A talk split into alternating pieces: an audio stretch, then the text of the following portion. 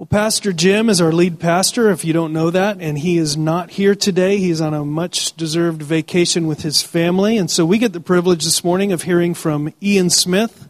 Ian is a missionary to Japan, and uh, we are one of many churches that support him.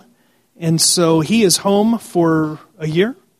For a year, and so we get the privilege of uh, hearing him speak this morning. Would you welcome Ian with me?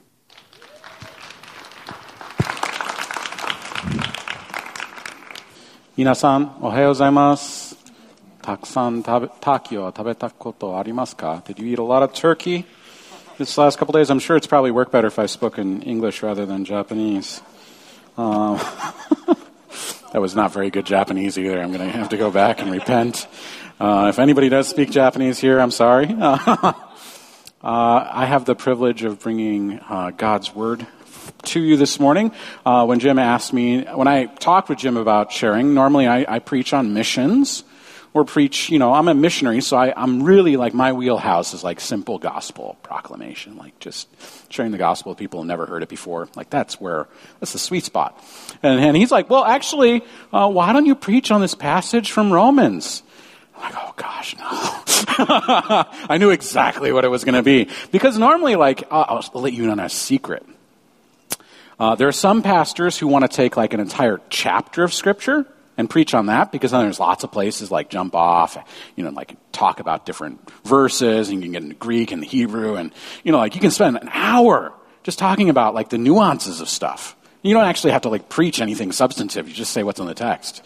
And then there's other pastors who like to take one verse uh, and completely out of context. Just use it as a jump off point into like what they were thinking about this week. Like, you know, like was at a little, little game and, you know, like, this is the word I received from the Lord. It's all about politics, but whatever.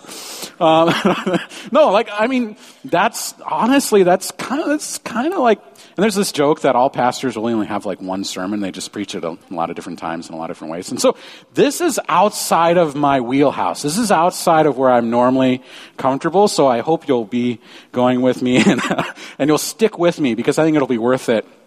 Uh, so just to, just to remind everybody, we're in Romans right now, uh, and we're uh, in this series, and I have this incredibly important passage, uh, Apostle Paul, you know, setting, setting the stage. Let's, why, why don't we all rise together for the reading of God's Word? You know, I think that's important.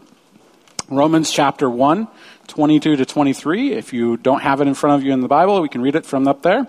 So, one, two, three. Claiming to be wise, they became fools and exchanged the glory of the immortal God for images resembling mortal man and birds and animals and creep, yes, creeping things. Uh, whatever. I have two translations in front of me. This is not helping. Uh, creeping things, creeping things. You may be seated. That was God's word. Creeping things. Okay. Okay. I'm already, I've already fallen down. Got to get up, pull myself back up. So, as you may imagine, these are two verses. It's one sentence. And I don't want to just jump off into a conversation about like the Apple Cup game. Go Huskies. Sorry. but, uh, because we're talking about idolatry today and talking about worshiping animals. I mean, that's not relevant at all to our current society or anything like that. It's not like in the middle of the holiday season when, you know, consumerism and no, no, no there's, I mean, how many here think that idolatry is still a big problem in, in America and in the church? Okay, you all agree. I don't have to preach this sermon. Goodbye. uh, well, that's easy. You just made my job a lot easier. Actually, no, this is one of those passages. Like, Jesus on the cross. Eloi, Eloi, lama sabachthani. My God, my God, why have you forsaken me? And they're like, he's calling Isaiah. He's, what is he doing? And actually, if you were like a, a Pharisee, you would have known like the way they reference Psalms is they'd say the first words of the Psalm, and you could, like, he was basically saying the entire Psalm. Like, and then the psalm is actually, you know, a messianic psalm, so he's actually declaring that this is what God has to do on the cross to accomplish his mission. And so Jesus isn't saying God is, you know, like God has turned my, his back on me and I've forsaken. He's actually saying God is doing exactly what he's planning to do. Now, that's to say that this is one of those verses. It's like claiming to be wise that became fools and exchanged the glory of the immortal God for images resembling mortal man and birds and animals and reptiles. And you're thinking, what is this supposed to do for me? Like, you know, I've, I, I read the Bible, but like, this, this doesn't sound like anything important. But for a person that Paul is preaching to or teaching to, this for somebody who's been reading the Old Testament, has been in the Old Testament, has been maybe trained as a Pharisee or a Sadducee, this is going to turn on a whole bunch of lights. Because this points back at several significant themes in the Old Testament. So let's go ahead, and I'm going to actually start with a quote because I know this is Life Point Church, and if I don't quote some theologians, Jim's going to hear about it. so let's go to the next slide. So, setting up the, the sermon, uh, the title of this sermon is Made to Worship. And this is a quote from uh, a gentleman named Sadhu Sundar Singh, who was a Christian theologian and missionary preacher in the early, uh, late 19th century, early 20th century. He died uh, on the road to Tibet in an avalanche in 1929. You will hardly find men who do not worship God or some power. If atheistic thinkers or scientists filled with materialistic outlook do not worship God, they often tend to worship great men and heroes of some idea which they exalt into a power. Buddha did not teach anything about God. The result was his followers began to worship him. In China, the people began to worship ancestors, and they were not taught to worship God. Even illiterate people are found worshiping some power or spirit. In short, men cannot but worship. This desire for worship from which men cannot get away has created has been created in him by the creator. And that's Sadhu Sundar Singh from his book Reality and Religion published in 1923. Sounds really content, it sounds really, you know, applicable to us in contemporary time because we are surrounded by people who have rejected the historic message of Christianity and in their wisdom have run after all kinds of different ideas. They've elevated different ideologies and different uh, thinking, materialistic thinking about the universe into the place of God. And that is, in its very nature, this is to set up the table, to set the table, idolatry. You see, worship is there's a place in our heart for God where we're supposed to esteem him and give him worth and to acknowledge his rightful place as the creator of the universe. And worship is what we come together to do every Sunday, but it's actually an, a heart attitude and it's an action that we take to give glory to God. That's worship. False worship is giving that glory, giving that place that should be for God in our hearts to anything else. Idolatry is when we elevate a created thing into that place. And so those are the, the terms I want to, we're going to be talking about. And so this concept of idolatry. Now, idolatry was a major theme in the Old Testament. Significant theme in the Old Testament, from Genesis 1 all the way through to you know, Habakkuk and all those ones at the end. Uh, and, you know, and and for some reason, it doesn't get talked about that much in the New Testament, but that doesn't mean we're done with it. So actually, we're going to start on just a, a journey, kind of like an overarching journey of the Old Testament development of idolatry and just looking at the nation of Israel because, you know, you know this is kind of the, the giveaway right here, but idolatry was the main besetting sin of the people of Israel. It was the number one thing that they struggled with as a people. Uh, before I get there, uh, I had the great privilege of studying underneath, another next slide, underneath a gentleman named Greg Beale at Wheaton College. Uh, he's now at Westminster. Uh, he's preeminent theologian on biblical theology in the world right now. Very cool guy. Uh, loves Jesus. Uh, and he wrote a book entitled We Become What We Worship, a biblical theology of idolatry. And his basic you know, I'm going to steal it, but his basic thesis from the book is that God has made humans to reflect Him. But if they do not commit themselves to Him, they will not reflect Him, but something else in creation. At the core of our being, we are imaging creatures. We are image bearers. But what does it mean to be an image bearer? And Jack Tier and Greg Beale, he's going to he's like, why did you go off script? Uh, we are like reflectors, but we're kind of like solar panels, kind of like, I don't know. It's a really weird analogy, but we reflect God's glory, and in it we get, you know, we have life. And that's the initial plan or initial design that humans have, but because of sin, we're marred and broken, and the ability to reflect Christ is marred and broken in sin, and so we can't perfectly reflect Christ but Jesus did, which is really good news, and we'll get to the gospel angle of this later. Uh, and so, at our very core, we are imaging beings, and that's what he's really talking about there the idea of the imago Dei, the, the image of God in us. We will image forth God, and if not God, we will image forth something else. It is not possible to be neutral on this issue. It's not something you can opt in or opt out of. It's always on. It's not possible to be neutral on this issue. We either reflect the Creator or something in creation.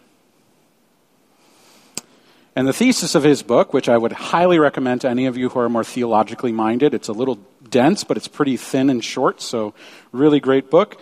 Uh, we, what you revere, you resemble, either for ruin or restoration. What you revere, you resemble, either for ruin or restoration. Now, I don't want to bury the lead, so to speak. That's a kind of a journalistic term. It's when you hide the really important thing in an article way down at the bottom where nobody gets to it. So, uh, I'm going to give you the thesis right up front. I'm going to give you my main point. Uh, and that is, if I can turn to it, if we do not worship God, we will find or make something or someone else the object of our worship. We become handicapped and are wounded worshiping anything other than God. And we will become like the thing that we worship, either for ruin or restoration. I'll steal those from him because he's obviously a lot smarter than I am. But God and his limitless love and patience allows us to turn back to him in repentance and be restored to a right relationship with him through Jesus Christ. So the hope of the gospel is that God is actively pursuing us and desires to restore to lead us away from idol, idolatry, lead us away from idol worship, back into a right relationship with Him. So that's the, that's the basic setup. I'm giving you the, the main point, the main theme, in large part because we're going to go on a journey and I don't want you to get lost. And there's going to be a lot of different, a lot of different ways we're going to, we're going to go down this. So uh, just, uh, just to start with, we'll start where everything starts in Genesis chapter 1. So if you have your Bibles, you can turn there. So Genesis chapter 1. And God said, Let the earth bring forth oh, 24, I should say, 124. And God said, Let the earth bring forth creatures according to their kinds. And it was, uh, oh, actually, he says more than that. Live, livestock, creeping things. See, this is the translation issue I'm running into. Creeping things and beasts of the earth according to their kinds. And it was so. And God made the beasts of the earth according to their kinds, and the livestock according to their kinds, and everything that creeps on the ground according to its kind.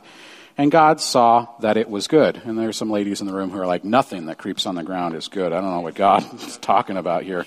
Uh, then God said, I want you to stop there because this is really important for the sermon. God created these things.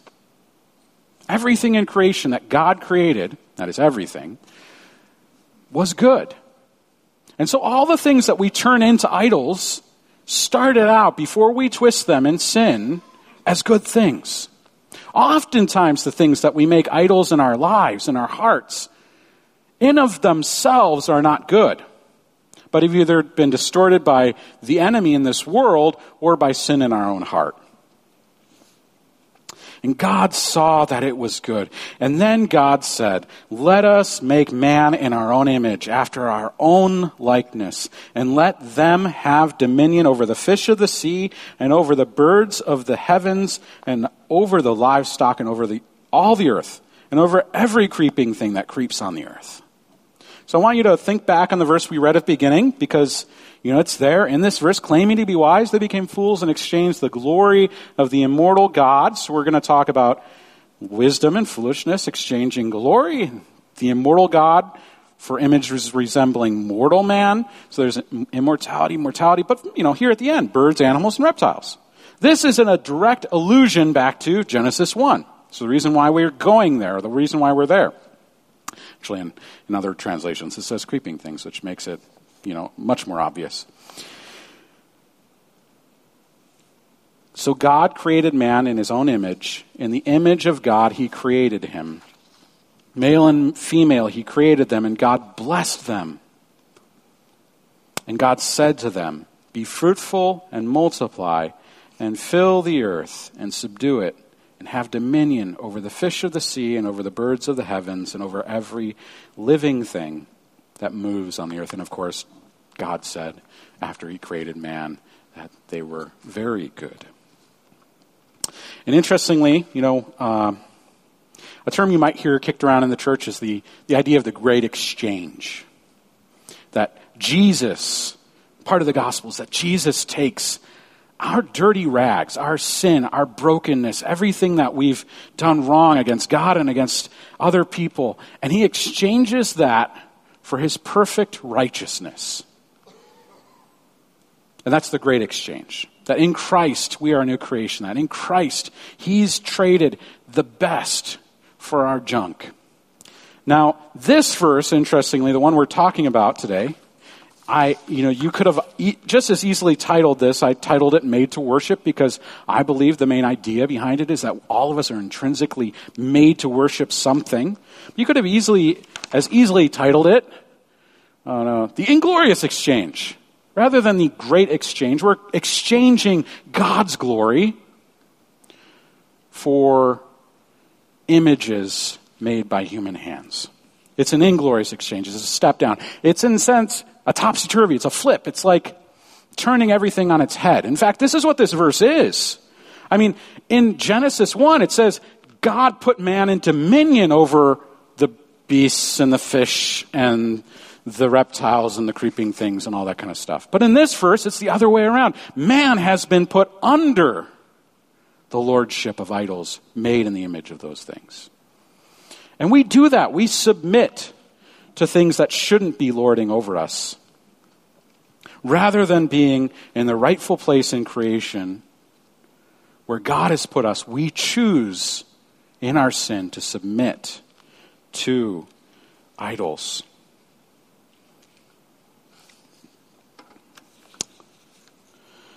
God put man in dominion over his creation, unique in his creation as his image bearers. Instead, after the fall, mankind began to worship the creation rather than the Creator. This is the very nature of idolatry. Now, Paul in this verse is setting up, you know, a, a historic motif for him to jump off of, you know. But we're going to just keep digging down here because for many of us, you know, we talk about idolatry, we don't see it like the whole picture of it. Um, and so, to get the whole picture of it, I want to take us back through a historic narrative of idolatry in the Bible, beginning with the fall. So, we're going to go now to Exodus 20, just to, just to set the stage a little bit more. And God spoke all these, so, so if you want to go there, turn to Exodus 20, we're going to read 1 through 6. And this is the Ten Commandments. And the Lord spoke these words, saying, I am the Lord your God who brought you out of the land of Egypt, out of the house of slavery. You shall have no other gods before me. You shall not make for yourself a carved image or any likeness of anything that is in the heavens above or that is in the earth beneath or that is in the water under the earth. You shall not bow down to them or serve them, for I am the Lord your God, and I am a jealous God, visiting iniquity on the fathers, on the children, to the third generation, to those who hate me, but showing steadfast love to thousands of those who love me and keep my commandments. So, uh, just the reason why I started with the Ten Commandments is just I want to think, I want you guys to think about this. 20% of the Ten Commandments, the first two commandments, deal with worship and idolatry. And, you know, if we were to take Jesus' words at it, you know, the commandments can be summed up into love the Lord your God with all your heart, with all, the, with all your mind, and that encapsulates the, the Ten Commandments, other than the, the second half of them, which is love your neighbor as yourself. And so, to love the Lord your God with all your heart, with all your soul, with your, all your mind, worship, to worship the Lord your God is the, the prime commandment of the great commandment, or of the Ten Commandments. And the opposite of that, of course, is idolatry. And that's the theme or motif or the main struggle of the people of Israel throughout the Old Testament. And it doesn't start as this big, huge thing. I mean, God starts with it as the first two commandments. But where does idolatry start in the history of the nation of Israel? It starts in a really small place. I'm going to turn now to Genesis. Next slide. Genesis 31 34. Blame it on the woman. uh oh. Uh oh. This is such an innocuous place. It's just this little tiny thing. Now, Rachel had taken the household gods and put them in the camel's saddle and sat on them. And Laban felt all about the tent, but did not find them. So, the first instance of a Jewish person or a person in the line of Israel uh, worshiping idols or having connection to idols in, in, in the Old Testament is this verse, in which Rachel grabbed some idols from her uncle's tent and put them in her saddlebag. And they're really small. Like, they're small enough you can sit under. I mean, imagine if they were big and really, like, cumbersome. It'd be, like, really painful to sit on top of. Like, oh, you know. But no, they're small. They're just tiny, tiny idols. They're small, innocuous. They're not going to hurt anybody. And that's often the way idolatry starts. Like I said, often twisting something that is good, created by God, good, starting small, innocuous, but it doesn't stay that way. It doesn't stay that way.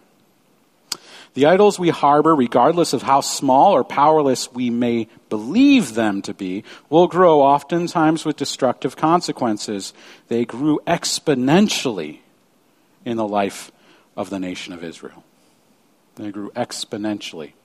In fact, well, next verse we'll jump to, Exodus 32. I mean, we go from Genesis 31 to Exodus 32. It's just one book later, one chapter later. And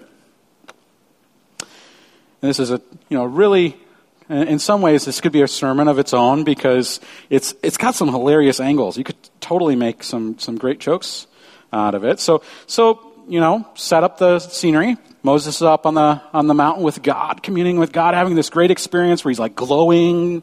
And he comes down glowing, and actually, the translation in Latin for a long time, like the translation for the glory of God being in Moses' face, was mistranslated. So for a long time, they thought Moses came down the down the mountain with horns. And so in some like medieval art, you can actually see Moses with horns, and the reason he had to veil himself is because he had big horns coming out of his forehead. Like Latin, it's the thing. Uh, so we got the Greek translation and found out it's just the glory of God glowing off him. That's why he had to veil his face. Um, not horns.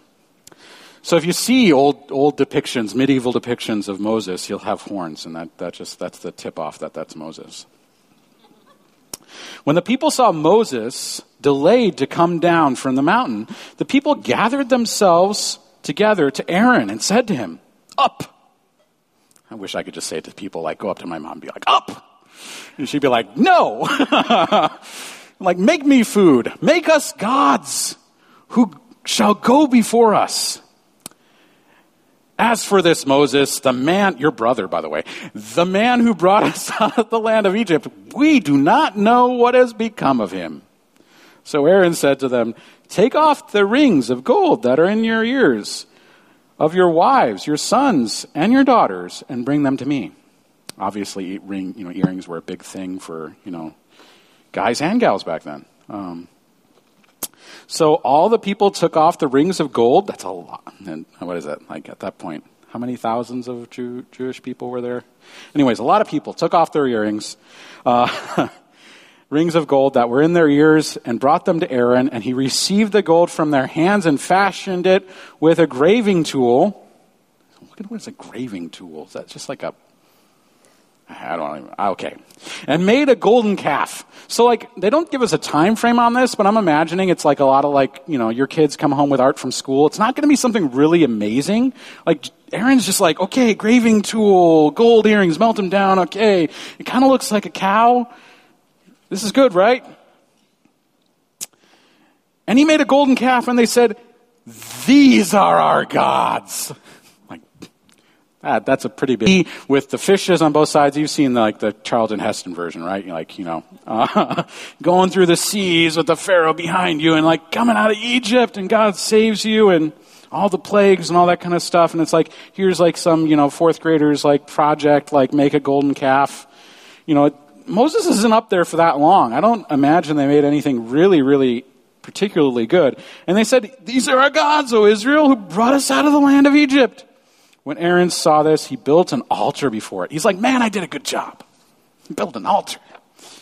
And Aaron made a proclamation and said, Tomorrow shall be a feast to the Lord. And they rose up the early the next day and offered burnt offerings and, and brought peace offerings. And the people sat down to eat and drink and rose up to play. They're just like, Let's worship this idol. Let's have a party. And of course, God it's like, and the Lord said to Moses, Go down, for your people, whom you brought up out of the land of Egypt, have corrupted themselves. They have turned aside quickly. I'm talking really quickly. Like that's, you know, just shows something. I'm sure God is trying to say something there. Out of the way that I commanded them, they have made for themselves a golden calf and have worshipped it and sacrificed to it and said, These are our gods, O Israel, who brought us out of the land of Egypt.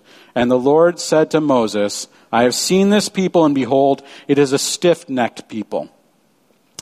This is the first time this is said in the Bible. And so stiff necked is something that will be said about Israel in perpetuity from this point. Uh, and it's, it's very specific to this context, and so I'll un- unpack that a little bit.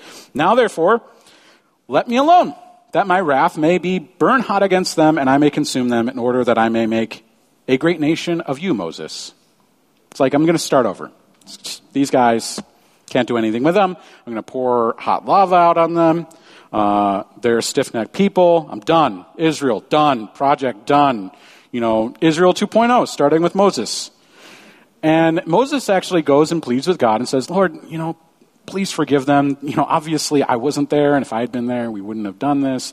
And Aaron, he goes down and has this great conversation. It's a totally different sermon. Goes down with that. And Aaron's just like, I didn't do it. I just threw the gold into a fire and it came out like a calf. you know? And it's like, come on, Aaron. He's like, but the people made me do it. Aaron, Aaron's a pushover. Um, but no, there's this thing here, this stiff necked thing. Like you wouldn't read into it, you would just like pass it up right away. But actually, if you know the Greek and Hebrew, or Hebrew in this case, uh, there's actually the word, the, the, the word to describe the stiff necked people is actually used in the context of cattle. In fact, if you think about cattle, they're looking down, they're eating grass. They don't look up a lot, they're just kind of looking down and eating grass, and they can look side to side a little bit, but most of the time, their neck is fixed. And God is saying, These people made this calf, and they've become like it.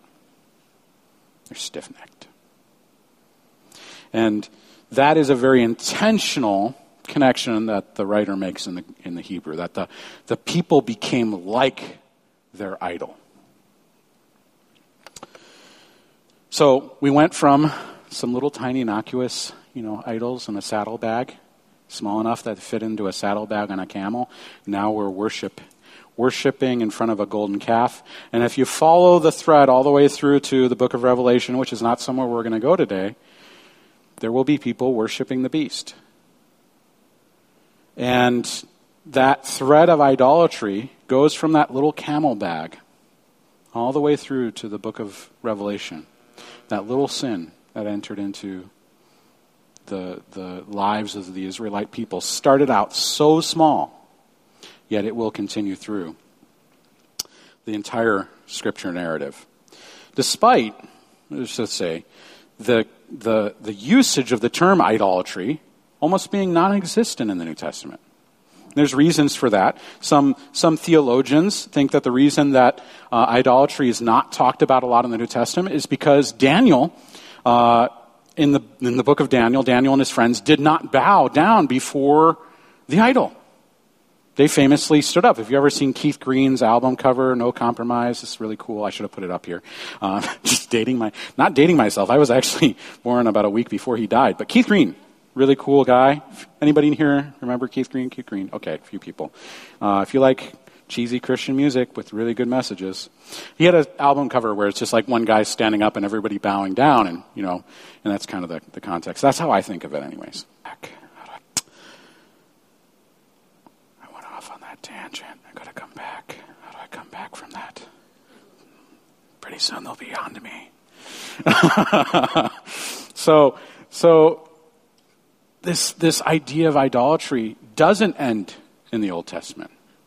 So, at least in the life of the Jewish people, after the exodus into Babylon, the besetting sin of the Israelite people, the thing that kept them, you know, kept them in bondage was idolatry. They, you think of all the passages you know. You know, you've read them about cutting down Asherah poles and destroying the Baal temples and all of these things. This is something that every if you read the book of Kings and the book of Judges, it's like every it's like this cycle that's never ending. It's like we finally got rid of the idols and then the idols are back. You know? And all the way up until the book of Daniel. And in the New Testament, you've got the new temple that Herod's built. And idolatry goes from being this outward thing to in the New Testament largely being an inward thing. In fact, Paul talks about idolatry being connected with covetousness, which is interesting because idolatry takes place in the first two commandments of the Ten Commandments. Like covetousness is like the last two. There's probably something there, but I don't know. Just going out on a limb there. Didn't, didn't look into it. Probably something. I don't know. Maybe another, another sermon. Call me back another time.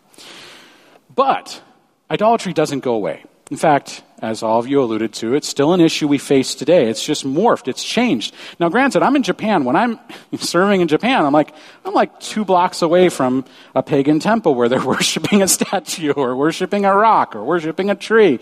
Like, people still do it. Around the world, people are still doing it. Now, interestingly enough, I'm going to bring this back because, you know, we've, we've touched on the latter half of that first verse, which is claiming to be uh, claiming to be wise, they became fools and exchanged the glory of the immortal God for images resembling mortal man and birds and animals and reptiles. So we got the exchange, we got the uh, allusion to Genesis, but the foolishness and wisdom thing, like that is like Old Testament, like like prime stuff. Okay, got to go back and learn English again lost all my English words in Japan. 日本語だったら、このパッセージはどうやって、oh. if it's in Japanese, how would I preach this? Okay. So, the prophets. We're like we're going to touch on every Old Testament genre. We've done the we've done the Pentateuch. We got into a little bit of the, the, the historic narrative. Now we're going to get into some of the prophets. We'll end up with uh, Psalm. We'll wrap up with Psalms. Uh, so Here's what the prophets have to say about idolatry. If you don't think that this is a main theme, like you can just keep digging down. So this is Jeremiah 10, 1 through 10 and 14 through 15. Hear the word of the Lord speaks to you, O house of Israel. Thus says the Lord Learn not the ways of the nations, nor be dismayed. Did I skip? I feel like I skipped. Got Exodus, got Exodus, got Exodus. Yeah. No, I didn't. Oh. Yeah. Okay, I'm in the right place. Thus says the Lord Learn not the ways of the nations, nor be dismayed in the signs of the heavens, because of the nations are dismayed at them. So don't be like the nations. For the customs of the people are vanity. A tree from the forest is cut down and worked with an axe by the hands of a craftsman. They decorate it with silver and gold. They fasten it with a hammer and nails so that it can move. Cannot move. Gosh. Okay. Got to crack a joke. Awkward silence. Okay. Their idols are like scarecrows in a cucumber field. Okay, if you want to remember, like, this is like, you kids, if you want that Bible memorization passage, like, their idols are like, okay, that's a good one. Okay, you just, underline that. Their idols are like scarecrows in a cucumber field, and they cannot speak. They have to be carried, for they cannot walk. It's, it's kind of hilarious. Um, it's pointing out how stupid and foolish the Gentiles, the, the non believers, are. Eh, and they don't pull punches. Their idols are like scarecrows in a cucumber field. They, do, they cannot speak, they have to be carried, for they cannot walk. Do not be afraid of them, for they cannot do evil, neither is it in them to do good. There is none like you, O Lord. You are great, and your name is great in might. Who would not fear you, O King of the nations? For this is your due, for among all the wise ones, and under, you know, if you're underlining things, wise ones, because it goes back to what we're talking about today. For among all the wise ones, quote, quote, for among those wise ones of the nations and in their in all their kingdoms, there is none like you. They are both stupid and foolish. The instruction of idols is but wood. Beaten silver is brought from Tarshish, and gold from Uphaz. They are the work of the craftsmen and of the hands of the goldsmith. Their clothing is violet and purple. They are all the work of skillful men. But the Lord is the true God. He is the living God and the everlasting King. So he's contrasting the idols of the Gentiles with the living God. But the Lord is the true God. He is the living God and the everlasting King. At his, and his wrath, the earth quakes, and the nations cannot endure his indignation.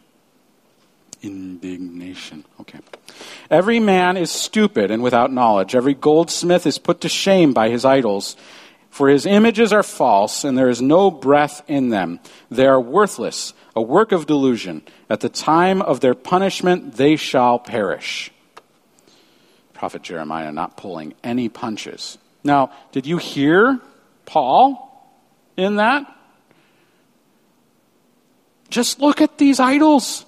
They're the hands, they're made by human hands out of stuff. Actually, let's go to Isaiah. He does it just as good. There's no slide for this, but if you want to turn to Isaiah 44, he has a really similar passage. Isaiah 44, verse 6 to 20. I'll start with 6 because this is about the contrast. I'm going to contrast. Thus says the Lord, the King of Israel, and his Redeemer, the Lord of hosts I am the first and the last. Besides me, there is no God. Who is like me? Let him proclaim it. Let him declare and set it before me, since I appointed an ancient people. Let them declare what is to come and what will happen. Fear not, nor be afraid. Have I not told you from old and declared it? And you are my witnesses. Is there a God beside me? There is no rock. I know not any. And of course, the, the play on the word rock, he's, you know, okay, you're, you're all with me. You're all with me. The play on the word rock, saying, there's no rock like me. So he's comparing himself, the true and living God, and saying, there is no rock like me. He's saying the other idols, they're just worthless stone. All who fashion idols are nothing, and the things they delight in do not profit. Their witnesses neither see nor know that they, are, they may be put to shame. Who fashions a god or casts an idol that is profitable for nothing? Behold, all his companions shall be put to shame, and the craftsmen are only human. Let them all assemble, let them stand forth.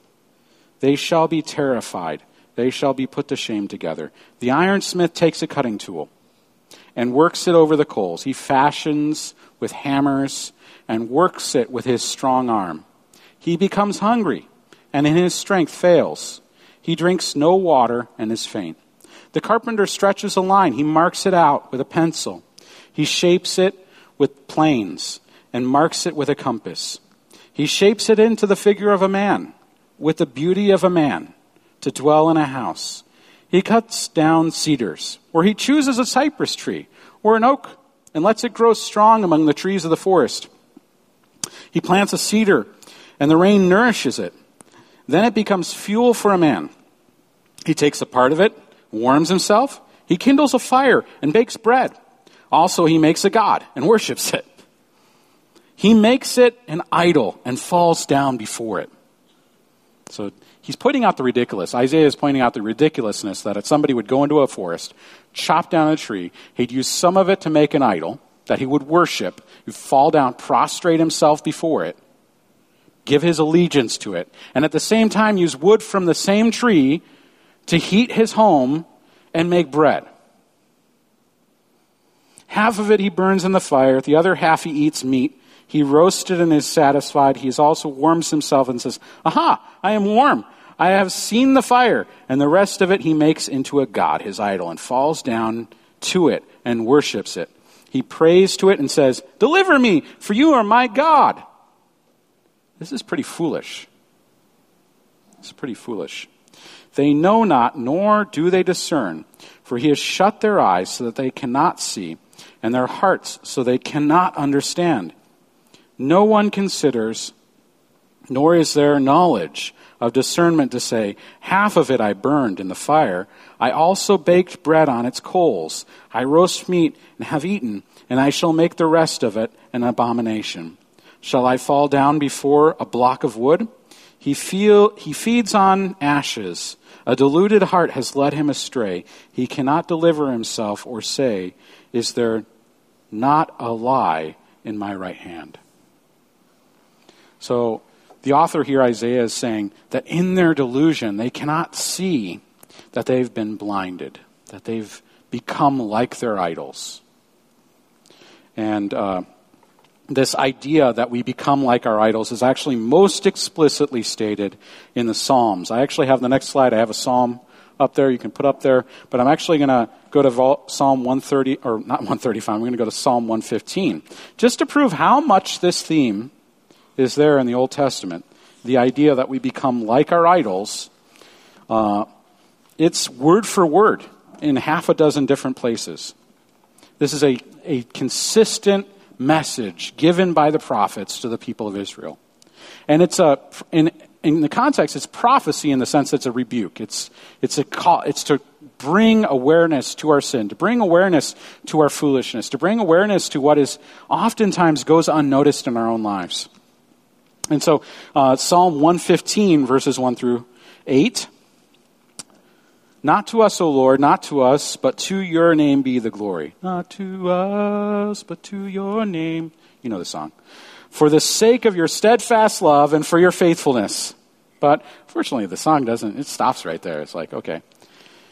Why should the nations say, Where is their God? Our God is in the heavens. He does all that he pleases. Their idols are silver and gold the work of human hands. They have mouths but do not speak, ears or eyes but do not see. They have ears but do not hear, noses but do not smell.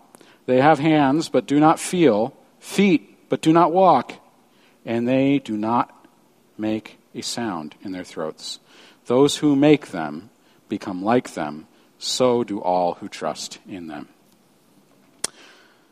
So, going back to the, the Gregory Beale quote at the very beginning. Uh, if I can find that. God has made humans to reflect Him, but if they do not commit themselves to Him, they will not reflect Him, but something else in creation.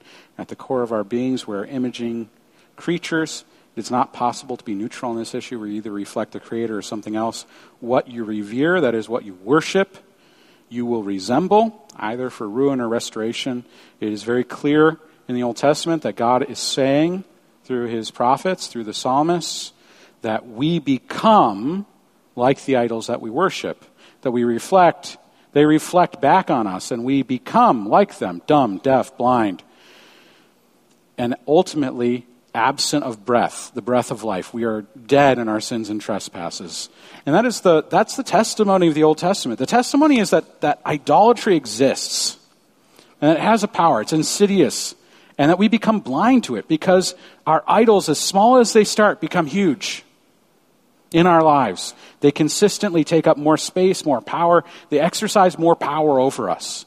And if we ignore them, if we don't topple them, the ironic, the ironic thing is that all the verbs to do with throwing away idols are us pushing them over, or us chopping them down. They have no defense other than the power we give to them. But it's for us to turn the light on them, to expose them for what they are, and to turn our hearts, turn our worship back to the living God. That was a tangent. we become like the idols. Claiming to be wise, they became fools. When you read it as, to say systematically or surgically as we've been reading these passages, when you put the passage together like they that I have this morning, it becomes obvious. It's like, why would you take a piece of wood out of the forest and set it up in your home and worship it? It's stupid. It's foolish.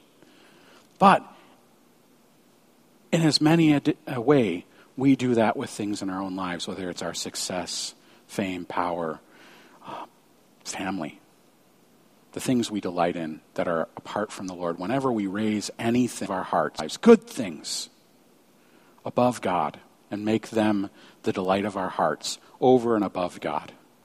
We take the good things that are given to us from God as gifts and we make them into gods. When we do that, we're committing idolatry. And we're all guilty of it. This isn't me standing up here in front of you to say that I'm some person who's been able to be triumphant over this. In fact, this is something we need to be repentant of every single day. The battle is real. And part of the reason why this message is so consistently given to the people of Israel is because they forget it. And we need to remember that there is a very real battle for our hearts and for our allegiance. And we will either worship the Lord or we'll worship something else. There's not a neutral space. And so when we're not worshiping the Lord, we are inevitably worshiping something else. And if we think it's small and innocent and powerless, we're believing a lie. It will grow. It will grow in power and influence and strength to take over our lives. And we will bear the consequences of that as we come to reflect the idols in our lives rather than reflecting the glory of God, rather than reflecting the, the attributes of Christ. So the good news is that Jesus Christ, and take you, take you actually, I did this the wrong order in this sermon. The last sermon I started out by going to Matthew chapter 4. So we'll go there now. We'll wrap up here, Matthew 4. Save a little bit of time. We'll, I'll condense this down. So this is Jesus and his temptation. He's been led out into the wilderness after his baptism. He's just re- received his, his uh, identification as the Son of God from God on high, speaking down in his baptism, saying, This is my Son in whom I'm well pleased. He goes out into the, the wilderness. You can, if, for your sake, if you want to imagine cactuses or whatever, you know, whatever gives you that desert feeling. He's out there, he's alone, 40 days, 40 nights, fasting, not eating any food, and he's just there. And the tempter comes and tempts him. And the tempter starts out with something really small. He says, You're hungry, right? You've been out here for 40 days. Here's this rock. If you're the Son of Man, make it into bread. It's just a little thing. God won't even notice. You're hungry, right? Jesus' reply is Man shall not live by bread alone, but on every word that comes from the mouth of God. And the devil is like, Okay, you're a Bible reading man. Okay, got this, got this. Good, good. Well, uh, in the Bible it says, uh, if you jump off the temple, I'll take you up to the roof of the temple. If you jump off, it says, he, he will command his angels concerning you. On their hands they will bear you up, lest you strike your foot against a stone. He's like, dude, you can shortcut the cross. Just go up to the top of the temple. You just jump off. Angels, you know, will slowly levitate you to the ground. Everybody will know you're the Messiah. Everybody's going to worship you. You don't have to go to the cross. Take the shortcut. Jesus' reply, and again it is written, You shall not put the Lord your God to the test. And the devil's like, Okay, no pretense. Here's the nations of the world. Put you on a mountain. Here's the nations of the world. This is what you want, right? You want all the nations to worship you. That's what the Old Testament says. That's what you're, you're, you're coming to do. Just bow down. Worship me. Worship me. It's like ex- escalation from like a piece of bread to be like idol worship. Uh, worship me. Jesus replies, Begone, Satan, for it is written, You shall worship the Lord your God, and in him only shall you serve.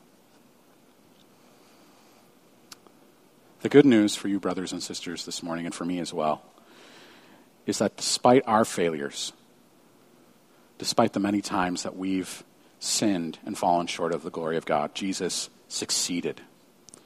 Jesus was victorious. And we have had that great exchange. We exchanged the glory of God for graven images. We threw away the, the, the, the rightful or the, the, the glorious riches of heaven for pods given to pigs. And yet, Jesus gives us his righteousness. It's the incredible great news of the gospel. And so, aware of our struggle against idolatry, the tendencies of our hearts, Martin Luther said that our hearts are factories that make idols. Even good Christian people, we will make idols of good things. They will start out small we have to continually come to the cross. We have to continually come to Jesus and turn towards Him.